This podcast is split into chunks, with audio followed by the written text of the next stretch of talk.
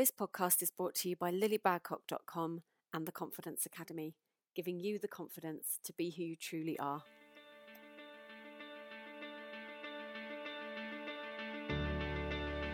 This is the Confidence Academy podcast.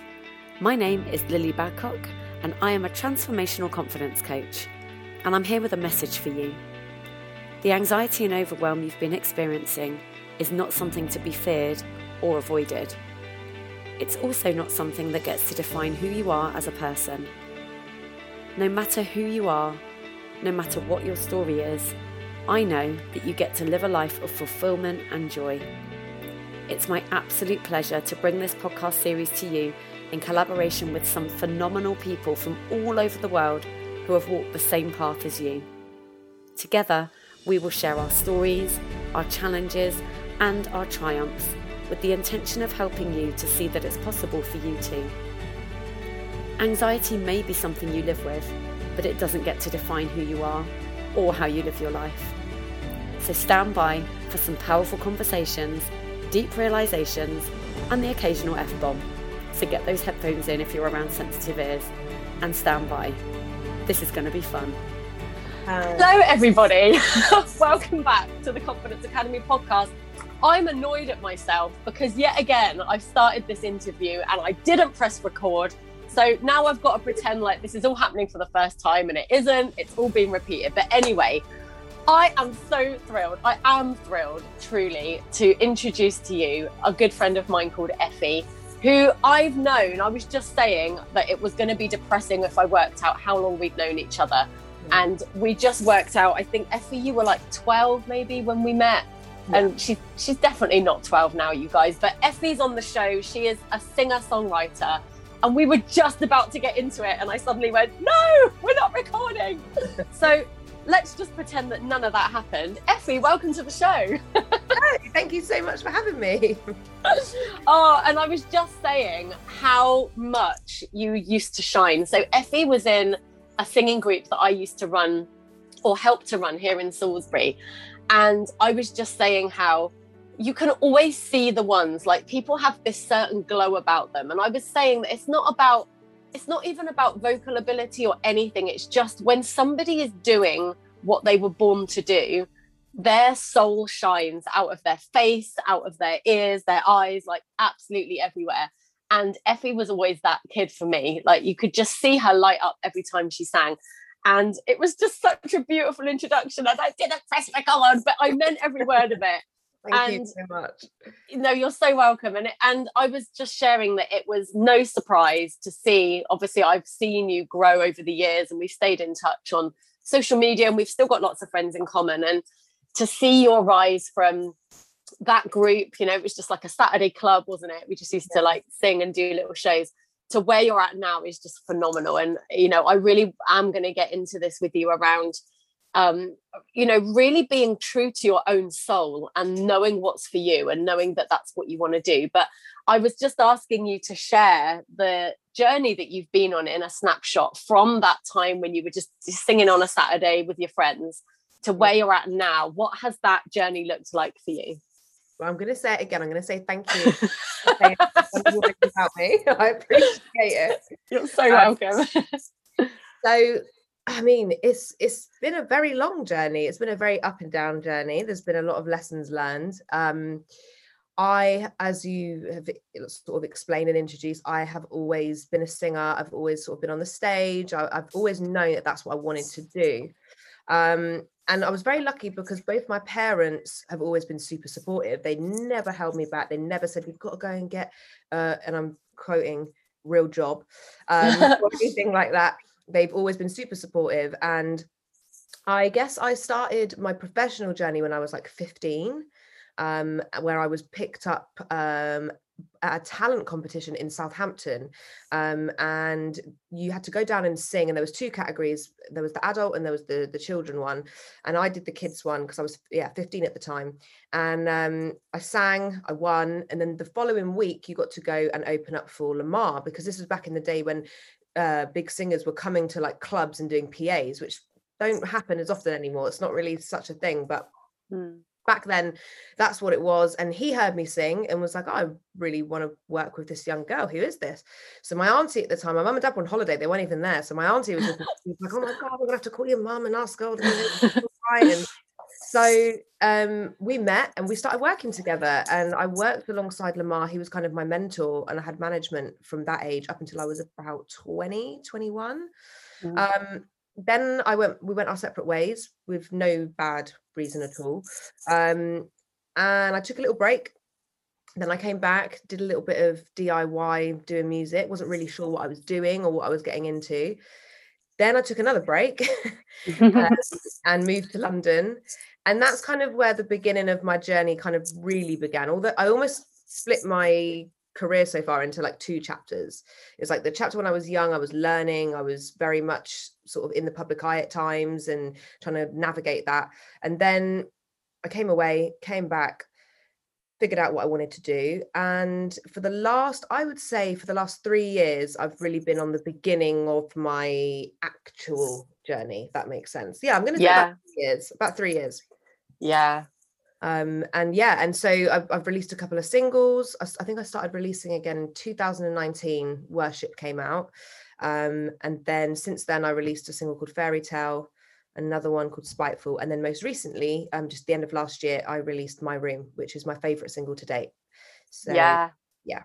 I love that and i think that's the way it should be. I feel like if, each time you do something new that's to me that's how it feels for me as well i feel like i'm really on my path and i i i mean I, my life split into about 25 chapters at this point but i really get what you mean though you can really see and at the time it feels like those times when you've been on a bit of a trajectory and you've been going along and then something stops or it ends or you don't feel it anymore or whatever mm. it feels in the moment like a failure or like it's or you've lost it or mm-hmm. you know we get really frightened i think when that happens. Um and it's so great when you look back and go no i completely see why that happened the way it did why that had to work out the way that it did.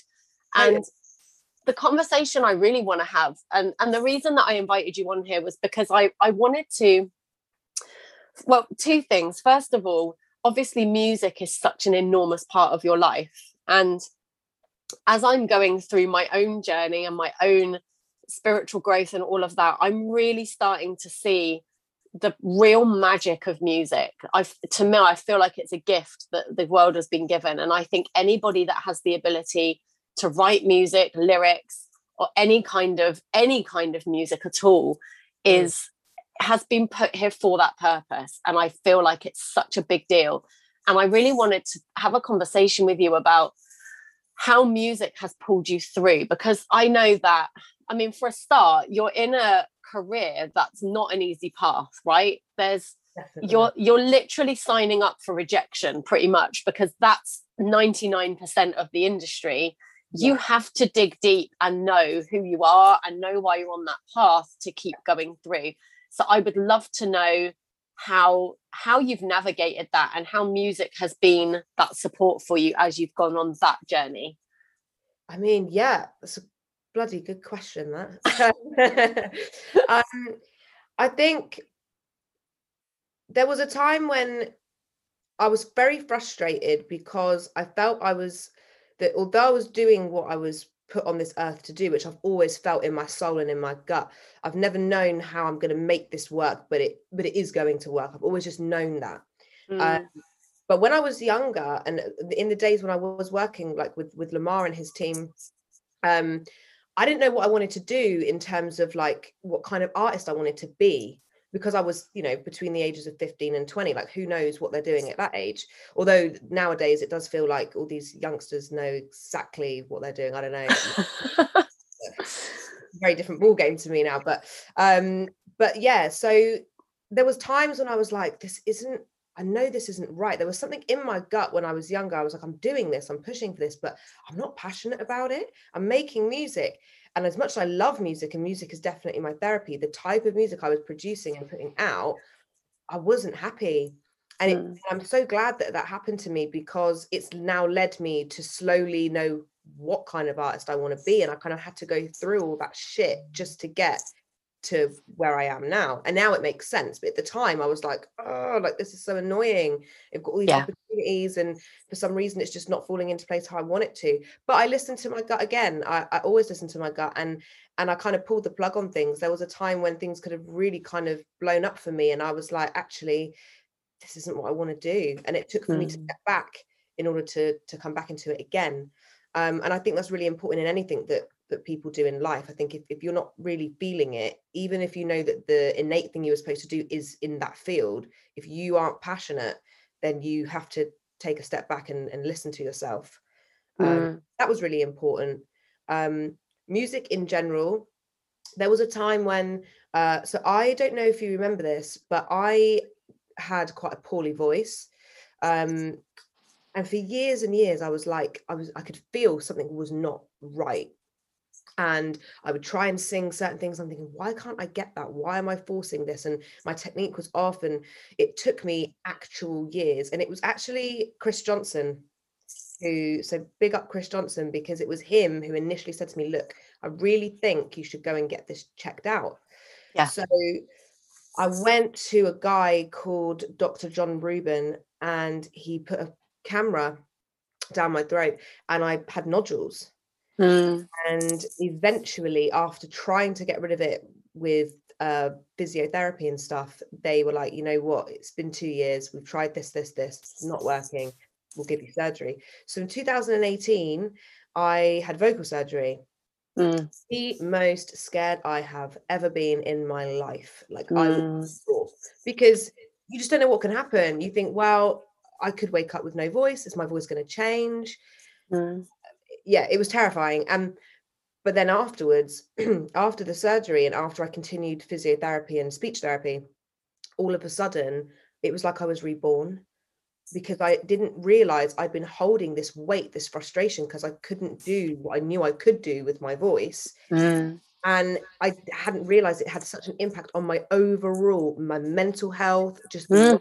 was. I was quite an angry person. Mm. Um, mm. I was quite highly strung. Um, and then afterwards i was like oh my god like i'm i'm back. I am me. I feel me. And i realized how much music and just the ability just being able to sing day to day is mm. what keeps me sane. Yeah i so resonate with that. And i i mean I think I did know that, and Chris Johnson has had a shout out on this podcast before because uh-huh. he bought he bought my voice back too. Um, and I don't know about you, but oh god we could literally get into this for hours but my like my whole voice loss um came at a time when i my whole like my whole view of the world had been shattered. The my whole like i think i'd lived in a bubble up until that point. I was really fortunate. I had a really nice childhood. Mm-hmm. nothing awful happened to me. You know you hear all these stories of people that you know went through awful things when they were younger and i don't have any of those stories. I've just had the most blessed life. And i was living in this bubble and i absolutely just trusted a bit like you i just knew i was all right. I absolutely knew i was all right. And i think some of that was you know my parents upbringing. Um, we have we are quite a religious family so there was a, lot of faith talk you know a lot of um, just belief. And even though part of my journey like when i lost my voice i lost all of my faith completely lost faith in absolutely everything. I, um, I didn't know what i believed. Nothing made sense. Everything i'd been taught growing up i was like that can't be real. And the same as you it was like i don't know who i am. If i can't sing then put me down because what's yeah. the point? Like i'm here to do this. That's that's the only thing i was ever good at. Like it was the only thing that and it, I don't even think it was an ego thing. It was genuinely, I just knew I'm supposed to do this. And if yeah. I can't do this, then I don't understand my place in this world. I really don't. And I mean, that led to severe anxiety uh, in my part. And I know that we were going to get into that conversation as well, because I mean, that is a huge conversation. I really believe that and not all not in all cases but in a lot of cases of mental health where especially where people have developed it so mm. not so much people that have had it their whole life but people that develop anxiety depression stress all of those things i believe now it's because you're not in alignment with who it is you're supposed to be.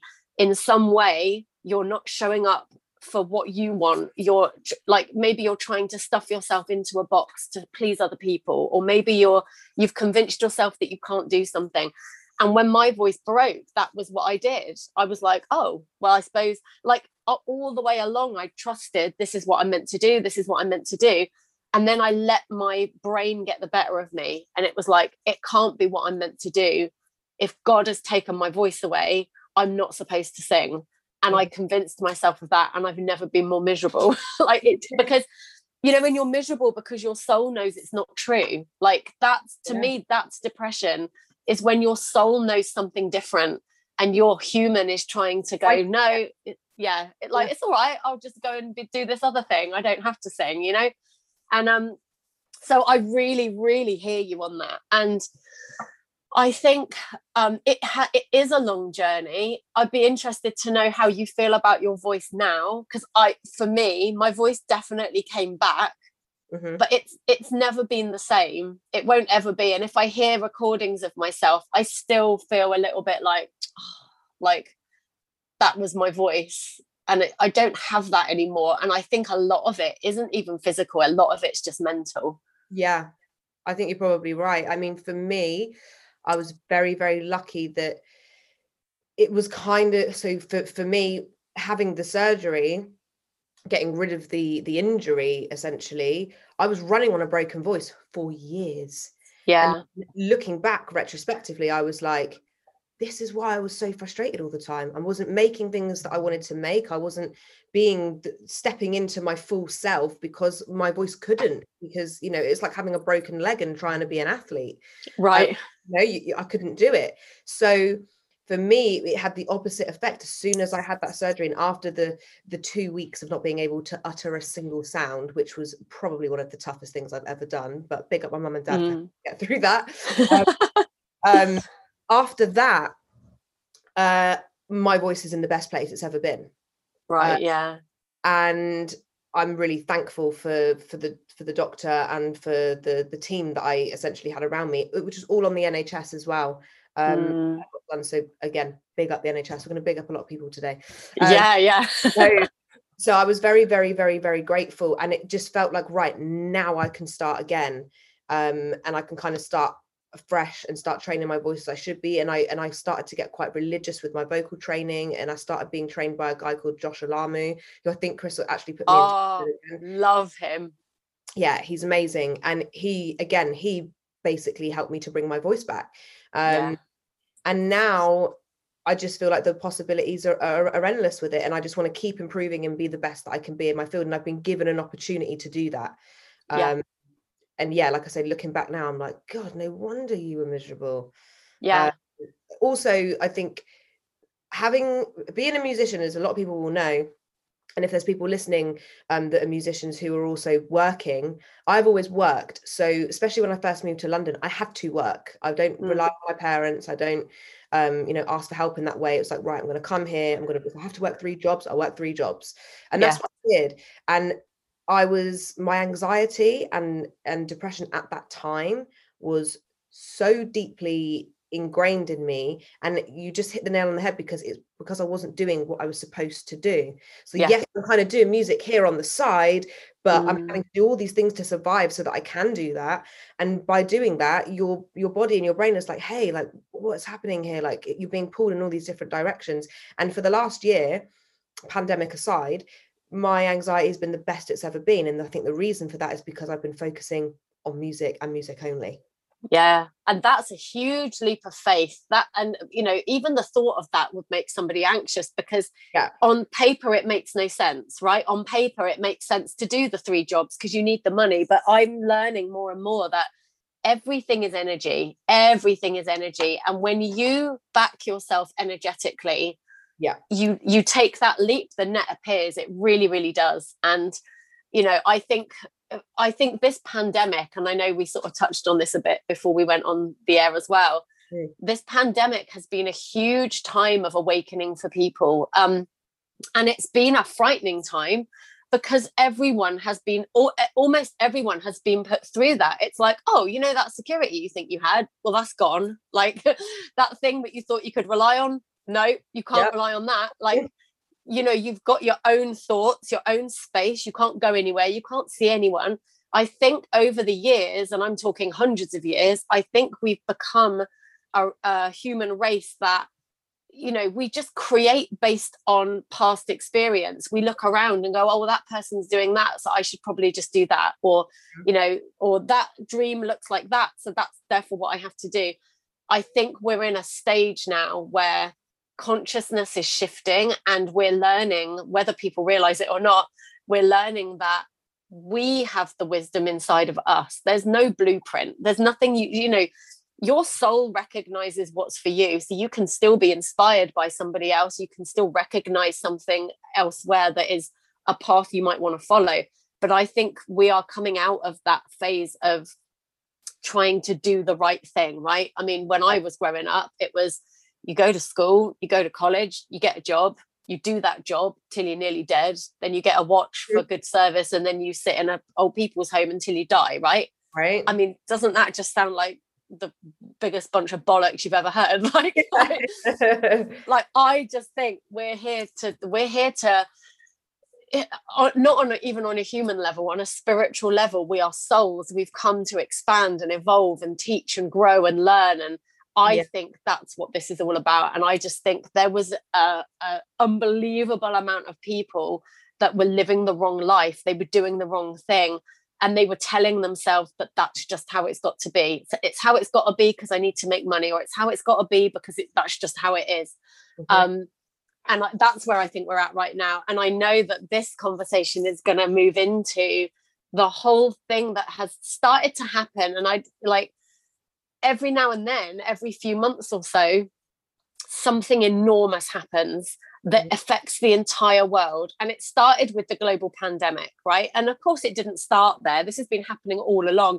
For some reason, we are now paying attention where people didn't pay attention before.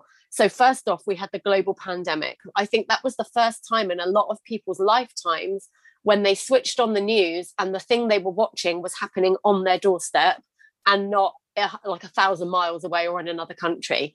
Um, so that brought a new level of realness to it. And then, of course, we had this big George Floyd, you know, explosion of, of just this race conversation and just this whole new level of education. And, you know, I'm a white woman talking to you, and people can't see you, but you identify as a black woman, right? Yeah, and mixed race, yeah. Mi- mixed race. So your mum is black and your dad is white, is that right? Yes. And so we're talking from these two sides. And I'll be super honest with you. I've always considered myself not racist because I've never judged anyone based on their skin color. I've never thought to myself, oh, I can't talk to that person or walk past that person or buy that thing because of anyone's skin color. So I was quite happy in my own self going, I'm not racist. The right. George Floyd conversation taught me that I was racist on levels I didn't even know there was white privilege on subconscious levels that it was such privilege that I didn't even know because yeah. I never had to think about it. And right. I think that has been so hard for people. People don't like to be told like that little bubble you've been living in it yeah. was not real. Like um and I think, uh, you know, I mean, I'm maybe giving myself props here, but we said we were giving props, so I'm going to give them to myself.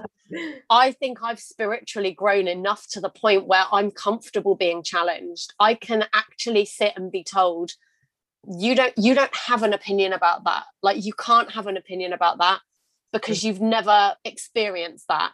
You know, I was someone, and I'm being really honest now. I was somebody in the past that would have gone, oh well it's racist if a black person calls out a white person right okay. versus the other way right i've learned that that's not not true now and the beautiful thing was the other day one of my boys it was either louis or freddie i can't remember which one of them it was but i want to say louis which made it even better because he normally louis autistic and doesn't um, often ask questions about others mm-hmm. but out of nowhere he said to me he said, "Oh, um, so if somebody calls somebody a name because because they're black, that's racist." And I said, "Yes." And he went, "So if a black person calls a white person a name, is that racist?" And I said, "No, it's not." And he was like, "Why?" And I said, and I was able to explain to him the history that I had no idea about mm-hmm. until this happened. Now, what happened was tragic. It should never, ever, ever have happened. But on a spiritual level, I feel like, I mean, I still believe every soul comes here for a purpose. Mm-hmm. I have to believe that George Floyd's purpose was to switch that around. It was to go, it was to be the person that he was, for that to happen, for people to stop and go, oh my God, like I didn't even know that this was a thing, right? I didn't even know that this was an issue. And like the pain that, you know, I've now spoken to lots of people and probably still not enough, right? I don't think it's ever enough. But I've really heard, I really made sure to read the blogs of Black people when they were speaking out at that time. I really made sure to check myself and to not go, oh, I have an opinion about that. It was like, no, you need to stop and listen just yeah. now. Yeah. Um, from your perspective, and you're you're living in London as well, so I mean that was a hotbed of um of of activity around that, right? I mean it's yeah. it's our capital, so it was inevitable. How was that for you, and what's your view on that whole situation? So, first of all, I'm going to say thank you because I think when people are able to to to do and say what you just have and to say actually no i'm i'm, I'm going to listen i'm going to learn and and i want to do that um, and you recognize um, those things and you recognize the privilege and, and all of all of that um, that's so helpful to the conversation and I can, I'll speak on behalf of us all. We appreciate it.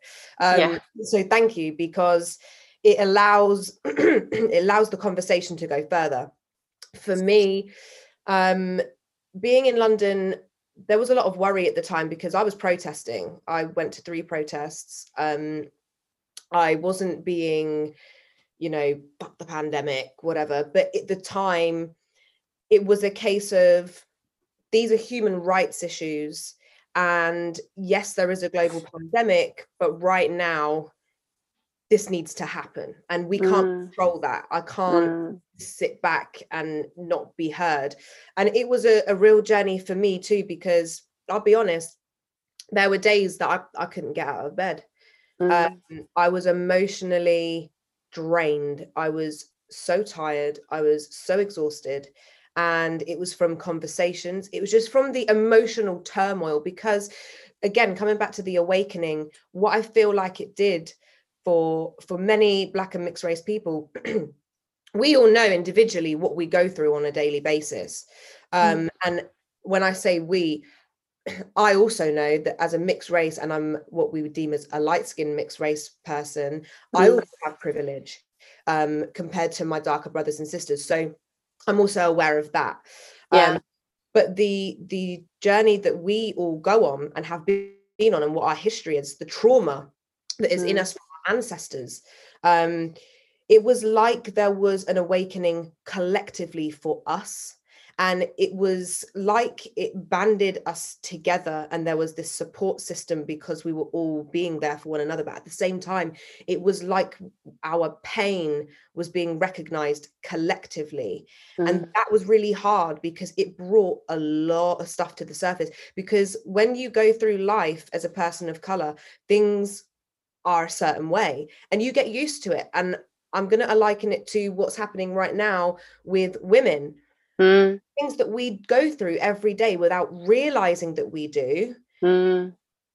to for all of a sudden for somebody to to say something or for, for an event or something to happen or something terrible for someone to die for that to happen for for this thing to like just come on and say oh my god we all we we all do this. We all go through this. It was like we were given permission to collectively hear our pain and our outcry. And that yeah. is what i feel happened. I also you know i had a lot of conversations with people. Some were good some were bad some were frustrating. I have stopped speaking to certain family members.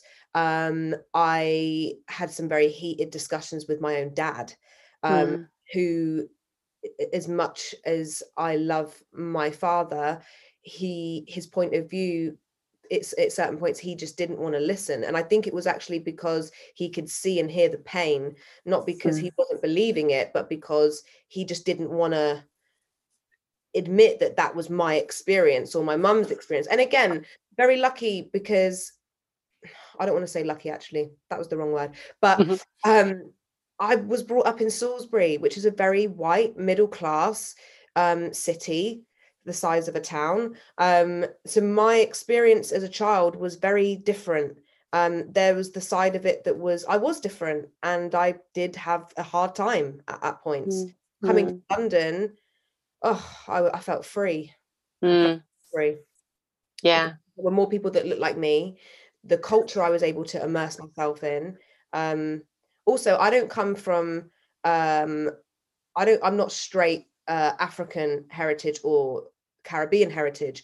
Uh, my mum is um, Afro American, African American. So and Native American. So I don't have the culture side of it, if that makes sense. Me, yeah. me friend of mine, we he's also his dad was American, and so we don't have the the secondhand culture from those countries to also like attach ourselves to and immerse ourselves in, um, mm. and that can sometimes be difficult. Um, that's a whole other thing, but yeah.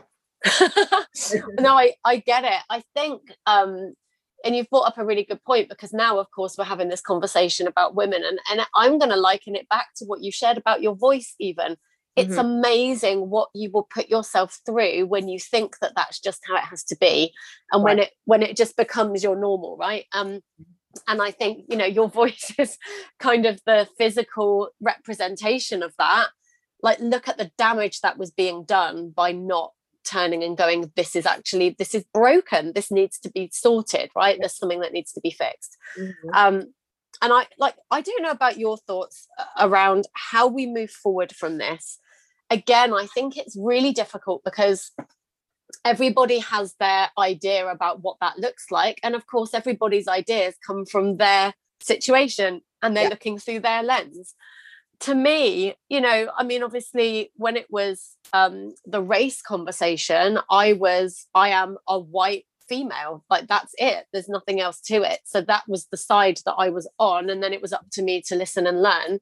Now the conversation is about women. Suddenly, I'm one of the ones that is going, oh, wait, like, yeah, you know, I've seen lots of people sharing their stories on social media um, to raise the awareness. And mm-hmm. I went to do the same. And then I didn't because I was like, people will know who I'm talking about. And I don't want to put that person in that situation. Wow. And that's the point, isn't it? It's like, even now, like what happened was was not correct but my situation wasn't um you know like some people are raped and that's it they know it was rape my situation I think it probably would class as that, but it didn't feel there was a lot of confusion around that just because of the situation that it was. Wow. And for that reason, I still don't think that I can share that story because because people who know me will track back and they'll know who that's about. Yeah. And I don't want to be the reason that somebody's life gets difficult, you know, but that's the conversation. To yeah. me and i've been seeing you know these posts a lot of anger. Again it's it's polarizing. All of these things that are happening are polarizing the entire world. It's it's drawing a big line down the middle and going pick a side. Like you either think this or you think that. And i know that you know when it was the race conversation there was a lot of um there was a lot of people going like we just need to be heard. And you know like you talked about the um the collective trauma and the pain that came out of that like it was it is going to take a minute i still think we're in that right it, oh. it's not like it's like it came up and now we're we're at the we're at the beginning of a very very long and hard um wave of this happening and, right. and the thing is is for for for black people and people of color we've already been on this because yeah. we are living it and yeah. now and and i think the frustrating thing for a lot of people and and to, to both topics actually to women and and when we're talking about race the problem is people think that they have opinions on these things you can't have an opinion on a human rights issue because human yeah. rights human rights and that's what we're right. talking about so you have to try and reframe it so that people understand that actually no you you don't have you can't have an opinion on something that is that is a human rights issue. That that's not it.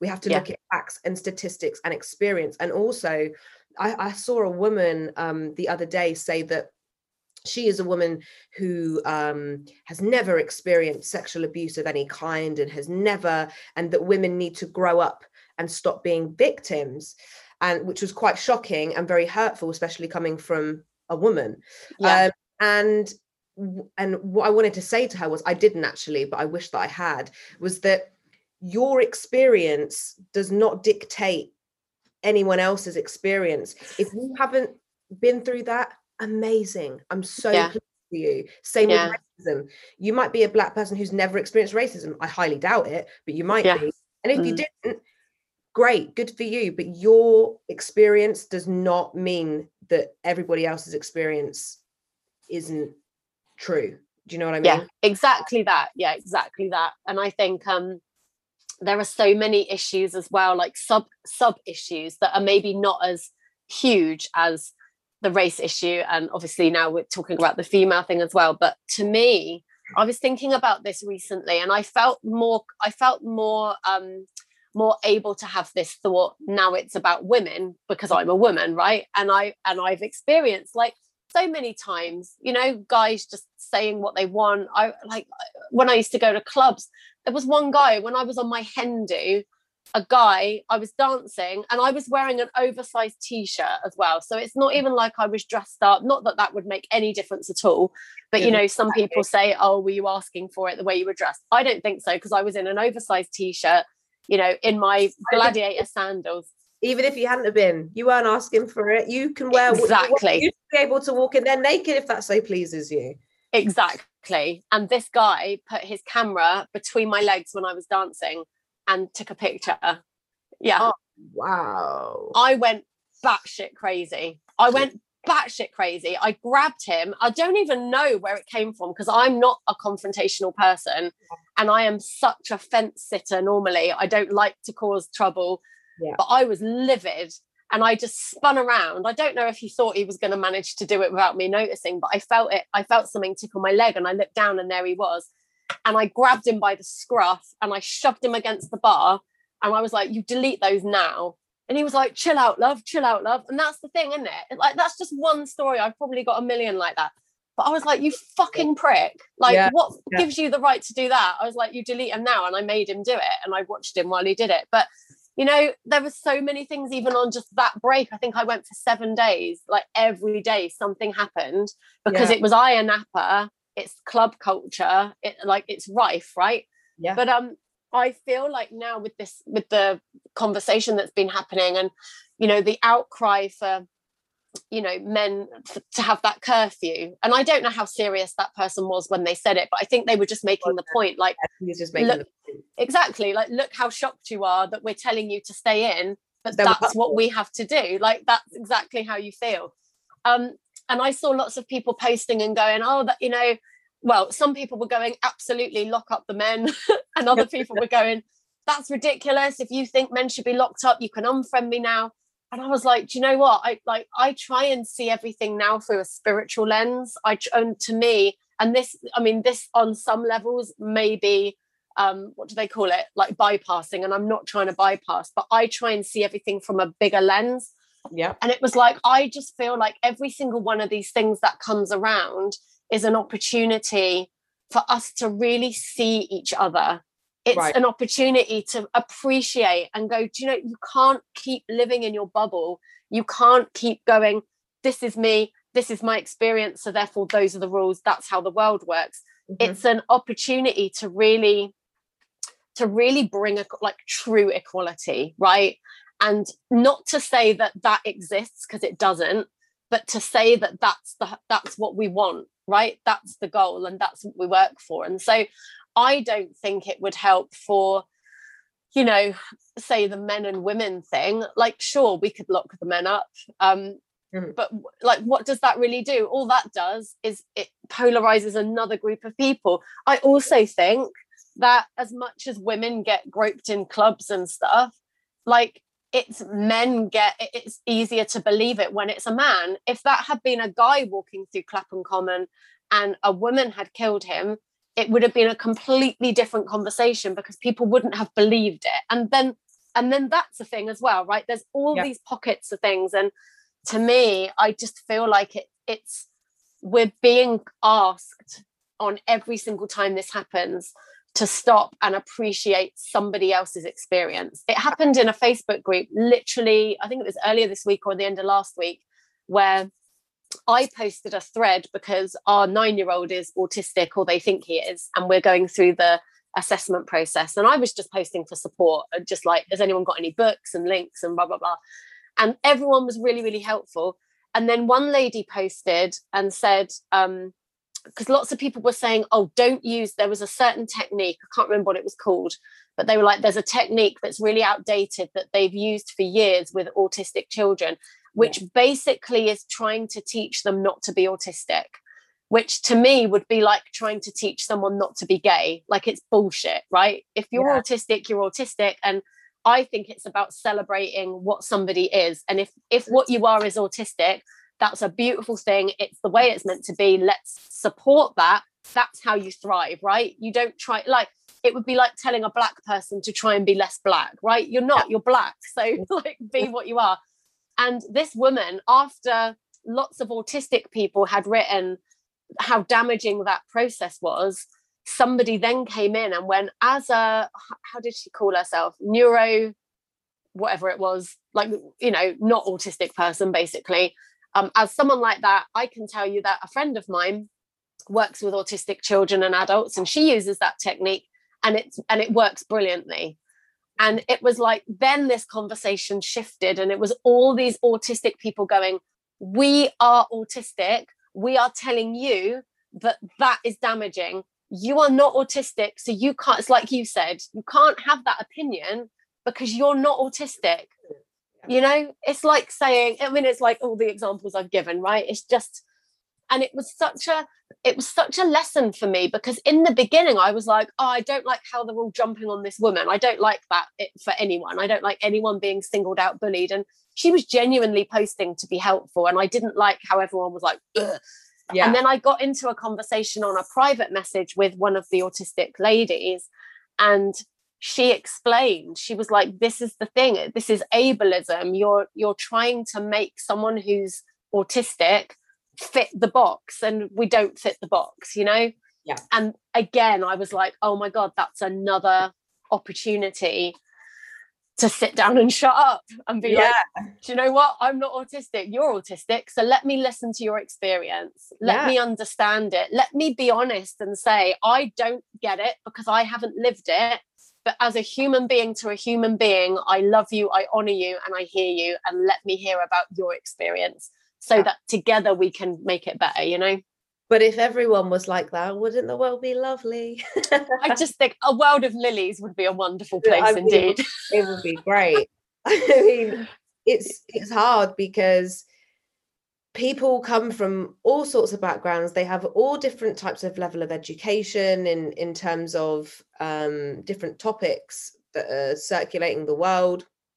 And you can't be in control of the information that people read. There's a lot of fake news. There's a lot of fake propaganda. I mean look at the bloody pandemic. People you know with the conspiracies and the this yeah. and that. And you know you can't control what people consume and that's really hard but i think always trying to keep the conversation open and being respectful and trying some people are a lost cause i will say that some people they they just really are just stuck in their ways they don't want to hear it and mm. if they mm. don't want if people don't want to listen you can't make them listen you can only i think talk to people and have meaningful progressive conversation with people who are willing to if they're yes. not there's no point in wasting your time and energy in trying to do that because the only person you end up kind of hurting is what I've learned through a lot of this is yourself. You just get yeah. frustrated and you think, oh, why am I even trying? You don't you don't want to hear. So yeah, yeah.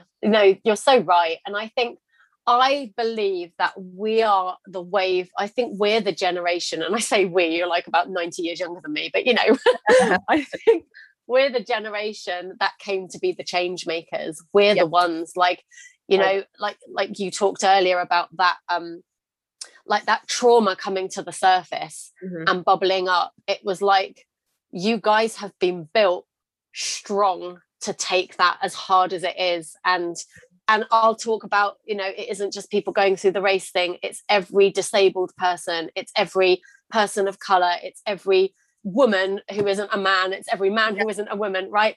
We are the generation that have been sent, I believe, to to kind of reset it. I mean, I was talking to a lady the other day, she felt her energy was so powerful. Mm-hmm. And I was like, wow. And, you know, and she, I mean, our whole conversation was about how she had like her human sort of um you know way of being that everyone sees and then she had her magic that she was hiding away wow. and i was like what if you've been sent what like what if you've been sent down what if you're one of these you know if there's such thing as like I don't know a grand master or like you know sort of mm. spiritual leaders that are normally up in the ether and they're like damn the world's fucked. We need to go in right? What if that's what we are? Like that like you said it isn't everyone but there are enough people there are enough of us who have the strength to be that like who have the the strength to go do you know what? I'll sit down with a black person as a white woman and I will have this conversation and I will let you tell me how fucking wrong I got it and I will take it on my shoulders and then I will campaign and I will stand up and I will try my hardest to make as many other people as possible feel the same way and, and be willing to do the same thing. And I, I think I'm on my soapbox. I think we're the change makers. I really believe that. And I just, agree. you know, to anyone listening who who feels you know because i don't know what circles you're in. I think if you're if you have someone in your circle who can do that for you then you're fortunate. And i know that isn't everyone's experience. So i think if you are someone that feels surrounded by people who aren't willing to listen like effie said then know that there are people willing to listen and you know reach out. I mean we're um, effie i'm going to get you in the facebook group. So if anybody wants to have a conversation about this in the facebook group then you know we'll welcome that as well. Um but i just think this is it it can't be a quick fix. I think what you talked about earlier you know you mentioned your dad and the fact that you know he found it hard and of course he doesn't want to feel that his little girl and his wife is has been in that pain that he didn't even see. Mm-hmm. people people are afraid to have their glass you know balls yeah. broken um yeah. they've been in this in this lovely experience i was like that once as well i was like i don't want to know about that i just want my life to be lovely but yeah life can be lovely, but it has to be lovely for everybody. If it isn't lovely for everybody, it's not lovely. Absolutely. You know, and that's where I've got to. My freedom doesn't matter if someone else can't be free. It it doesn't count for shit. It's not a it's not even a thing. It's not true freedom. It's a complete illusion. And the yeah. thing is, if it can happen to one person, it can happen to any person. And yeah. we are like I, you know, I'm a mother of three. I've got three opportunities to create real change in the world by yeah. having those conversations that I talked about. And I'm not saying that so that I get a flag or a fucking badge of honor or certificate or something.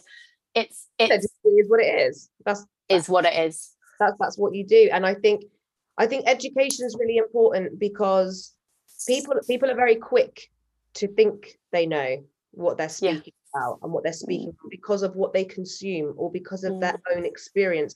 But I think what people, for me, the message is what people have to remember is just because that's been your experience doesn't mean that that's somebody else's experience and also be mindful of the information that you read and if you want to speak on a topic do your research please yeah.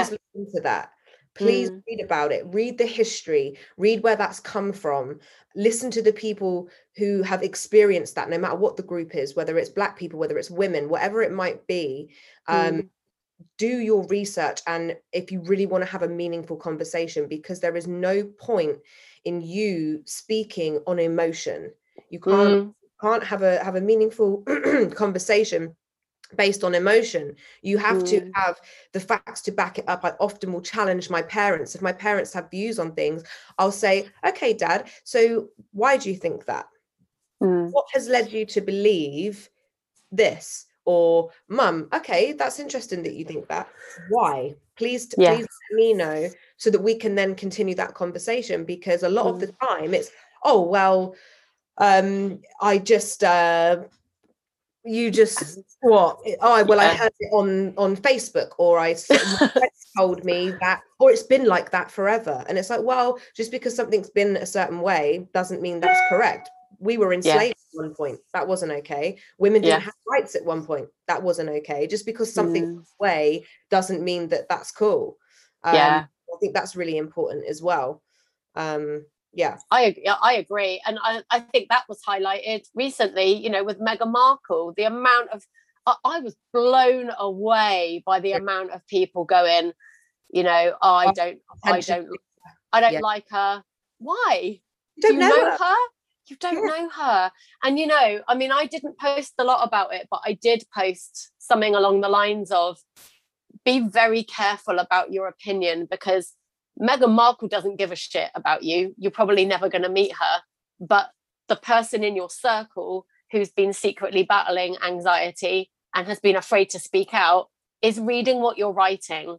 And if your opinion counts for Meghan Markle, then your opinion counts for everything, right? That's your opinion. You're you're putting your flag in the ground and going, "That's what I think about mental health." And you know, at a time where I was starting to hope that maybe the stigma was lessening and we were in a different place, it was like, "Shit, uh-uh. no like yeah. no.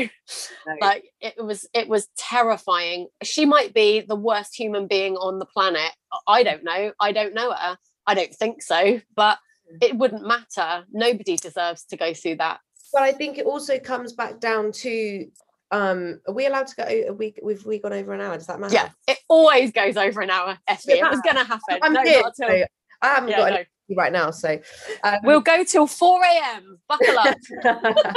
um, I think that when we were talking, when we were having that conversation about um, Meghan and Harry in the interview, what was really interesting was yet again, people don't want to admit that there are such ingrained racist um, views that are in our system as a society people don't like to admit that well mm. actually um it, within our royal family this exists within our society this exists and again it ends up coming down to the black community to have to highlight it again guys hello we're telling you this is our experience and this yeah. is how it is um mm. when people don't want to listen it's hurtful and yeah we don't know Meghan, but the point is, if she's sitting on a, a, TV show to say to the world, they know what they're doing. They're saying, I wasn't listened to when I was suicidal. Mm. I hmm. have been absolutely trashed as a human being.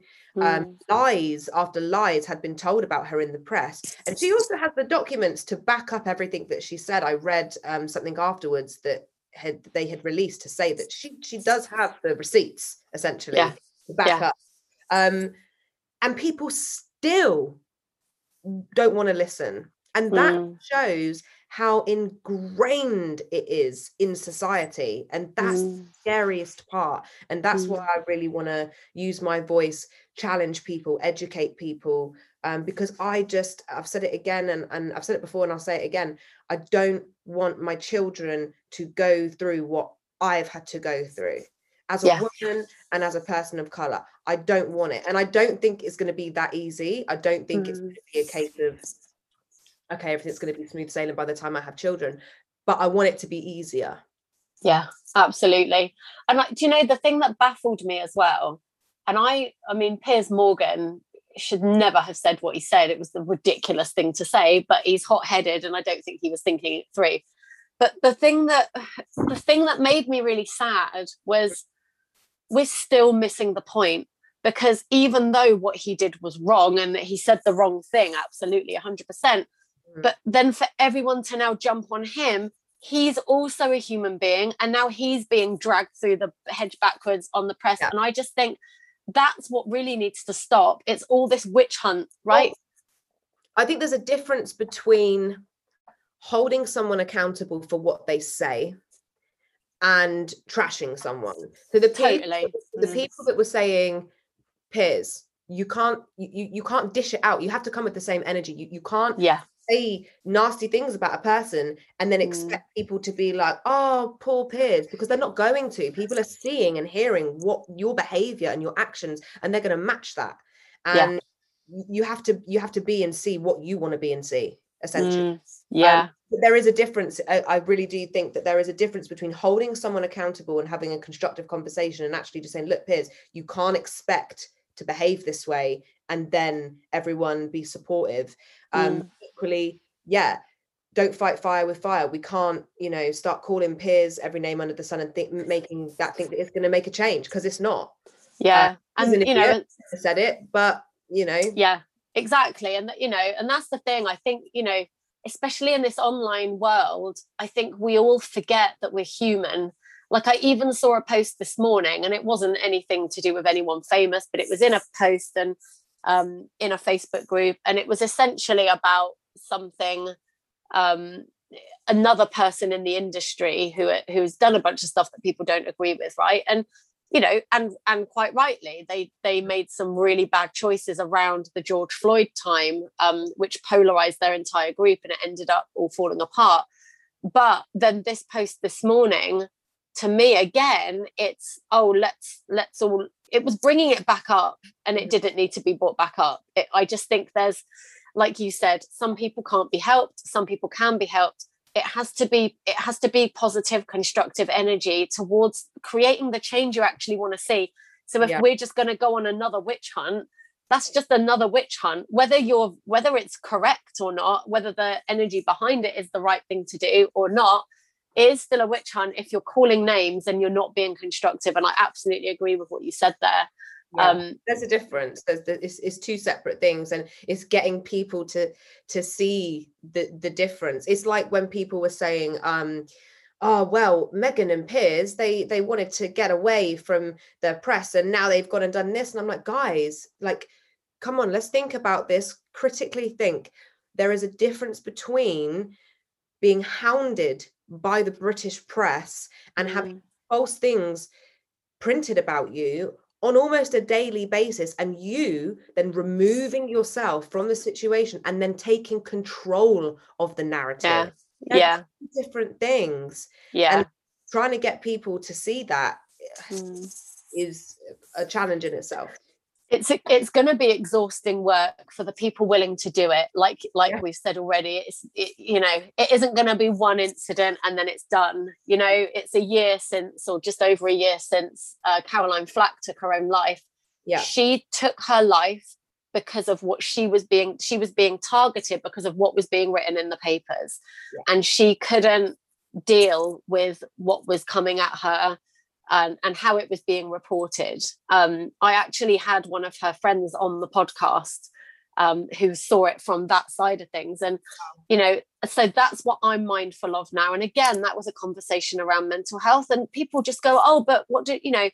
Like I heard people say this about Meghan as well. Oh, yeah, I feel really sorry for you in your palace. Like, how how miserable could you be in a palace? Really fucking miserable, actually yeah, it's, worse. it's much worse if you are someone that presents as you know full of life and you know and, and got everything going for you it's a hundred times worse. Because when you're struggling you don't understand why either. You're asking the same questions. People people don't realize that just because you might not be struggling financially does not mean that you may not be struggling spiritually. The two don't the two don't cancel each other out you yeah. can be the richest person in the world and be miserable. You can be the poorest person in the world and be the happiest person these things that they don't cancel each other out and mm. i think it's actually harder for people who are in the public eye if they're struggling because they're in the public eye they have to they have to take that into account and yes she she didn't ask for it. She wanted to engage into a relationship with someone who was a prince but she said she went into it naively she's a human being. Like yeah. she didn't sit there and go okay right well if i do this then i may be vilified by the british press and be at the hands of racism on a, a mass scale. I mm. could target here. Maybe i shouldn't date him. That wasn't necessarily going to go through her head. When if you like somebody and you fall in love that's not something that you think about yeah so I absolutely accept, i don't accept when people say oh well she knew what she was getting into. No no. and also she's not british. Like we're we're a little bit arrogant if we think everybody understands how the how the royal i mean i wouldn't know what to do. There's so many fucking rules about who you've got a curtsy in front of and the and the yeah. order of it. Like even the family get that wrong yeah. so much. So you know like you know i saw people writing about oh there's no way she didn't google it or well maybe but i don't know how much of the uh, how much correct information she'd have got from that and also as someone herself who was a celebrity and of that level, I think it's perfectly reasonable to expect that she probably just thought it was a similar thing. Like, yeah. they're well known in England. I'm well known in the States. It's probably the same. Like, why would you assume? Like, who yeah. goes around having to curtsy? It's not normal. Like, no, it's, it's, it's royalty. And if you're not in that, like, I wouldn't have known. And I'm British, you know? And okay, maybe. I would have because I'm British, maybe I would have gone, well, there's going to be some stuff I have to do. But yeah. I mean, if she did, she did. If she didn't, she didn't. Who gives a shit? The point is, nobody knows. Everyone's casting aspersions and having an opinion on something they don't actually know about. And yeah. all of this comes back to like get in your own fucking lane. Every single person in this in this world has mm-hmm. come here for a purpose. We've all got the chance to shine. If you are looking at someone else doing well or, or whatever, and you want to fill your time dragging that person down or trying to tell them that they're wrong or whatever like mm-hmm. mate you're losing out on your life like you get to live an amazing life and you get to ha- make a real difference as well for the things that matter to you and that's going to be different for everybody but yeah. um it's think, such a such a conversation that needs to be had I think if people are living in their truth, then they generally, like you say, they tend to be happier. Normally, people that um that you know write really disparaging things and not and not very nice things they they aren't happy within themselves there's something inside them that mm. makes them unhappy mm. and we we kind of know that so i sometimes think to myself okay this person's got a lot of anger inside them probably isn't anything to do with me probably isn't anything to do with the topic that we're talking about. They're just probably quite angry and there's a reason for that and that's why they're behaving. And it doesn't mean that it's okay but i try mm. and be understanding and think okay right why why would that person have that that viewpoint? Why are they not wanting to to listen and to you know what i mean? Yeah uh, it's absolutely true. I think you know we hear it all the time but it's so true i don't know anybody truly aligned in their life that would even give five minutes to trying to drag another person down because it doesn't lead to anything. It's always a reaction and it's usually coming from um, and that's their soul trying to communicate with them. Mm. it's like do you know what? If you're jealous of someone your soul is telling you that that's for you as well. Like mm. you can have that. If you're jealous because someone's got a whole load of money or a nice house or because they're famous or whatever it might be your yeah. soul knows that that's possible for you too. And if you stopped putting all your energy into trying to knock that person off their stool and realize that you mm-hmm. can be up there as well. This is the thing like somebody being happy doesn't mean we can't be. And i think there's i think that's a absolute around exactly. Exactly. It's I, I heard a funny analogy once where somebody said it's a bit like going oh i'm going to go out and catch a cold this week because i haven't had a cold for a while. Like from the idea that if you get a cold someone else doesn't get a cold. It's bullshit. Like everyone can have a cold or not. Like yeah. and everyone can live a happy life. Like just because somebody's made it or whatever first of all you don't really know what they're going through anyway. Mm-hmm. and second of all it's possible for you as well. And i think you know if everybody knew and th- i mean this is what i'm so passionate about.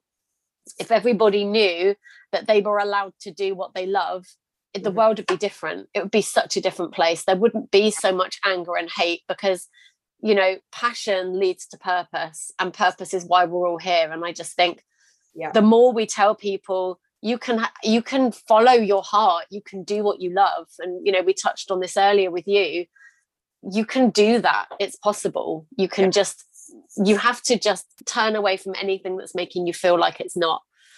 Oh my god we need our own like radio show or something we need this needs to be like a weekly fixture i think um I feel like when you come on live, if you're going to come and do the live show, we should like let everyone know you need to put six hours aside at least because that's how long it's going to be. Absolutely. No, I'm totally down for that. There's so many things that we could talk about. Yeah. And I think it's, I think mo- there are more people like us right? And i'm not oh, saying like oh we're the best you know but there are there are people in this world who are willing to see it differently. There are people in this world that are willing to make the change and there are people in this world who are willing to go through mm-hmm. what feels hard in order for you know for the betterment of the of the world really. I also think as well like for for people listening i'm sure there's like a variety of people that will hopefully listen to this. I think echo chambers are really important as well like it's very easy in today's society to surround yourself with like-minded people right so if you go on your facebook page or onto your instagram it's quite nice if you you you see oh yeah no all the people kind of around me we kind of think the same way and that's great mm. that's mm. great but you have to remember that there are people out there who don't think like you and you can sometimes fall into the trap of the echo chamber mm. um, and then that's not progressive either because then you're not broadening your horizon. So if you look at your facebook page or your instagram and you're scrolling through and, and everyone on there's like yes brexit. Take a minute and be like what about the people that didn't want to leave? What's their point of view and why? Mm. let's let's have a fully rounded discussion. I just use brexit as an example because i know that most people have an opinion. But um let's let's let's look at the difference let's try and surround ourselves with people who have different views so that we can either help them to mm. look at it from a different point of view or we can learn something like yeah. i'm under no illusion that it's quite interesting actually when i go on my instagram everyone on there same same kind of mindset now when i come onto facebook that's where i know i'm going to have some discussions and some mm. different points of view and that's why i like using my facebook to try and educate people and to try and start conversation. Um, but that's what it keeps coming back to um, i think. Yeah i agree. And i think you know you're right. It's sometimes it's right to be sometimes it's right to align yourself to people that have a similar mindset. I think when you're trying to achieve something right i'm definitely in um, groups like that around spiritual development because that Absolutely. lights me up right? Yeah. but i think when it comes to world views um, and actually, I'm someone I struggle to have an opinion because I really do see the I see both sides in so many things mm-hmm. that I end up going, I don't know what I think because I agree with you and I agree with you. So I don't fucking know. I'm in the middle. I'll just stay on my fence. that's another thing. I think it's about getting people to understand also that some things there aren't two sides to like if we're talking about if we're talking about racism there aren't two sides to that it's mm. that simple. This is human mm. rights. This is the mm. experience. Mm. The statistics and the facts and the experience do not lie. That is how it is. Yeah. And the same with women at the moment when we're talking about the discussion with men.